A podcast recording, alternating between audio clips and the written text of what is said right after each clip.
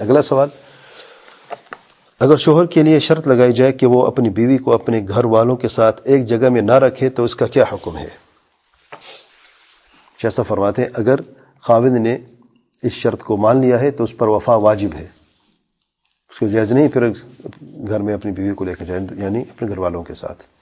شرط رکھ دی گئی ہے تو اس شرط کو قبول کر لے تو اس پہ تعمیل واجب ہو جاتی ہے۔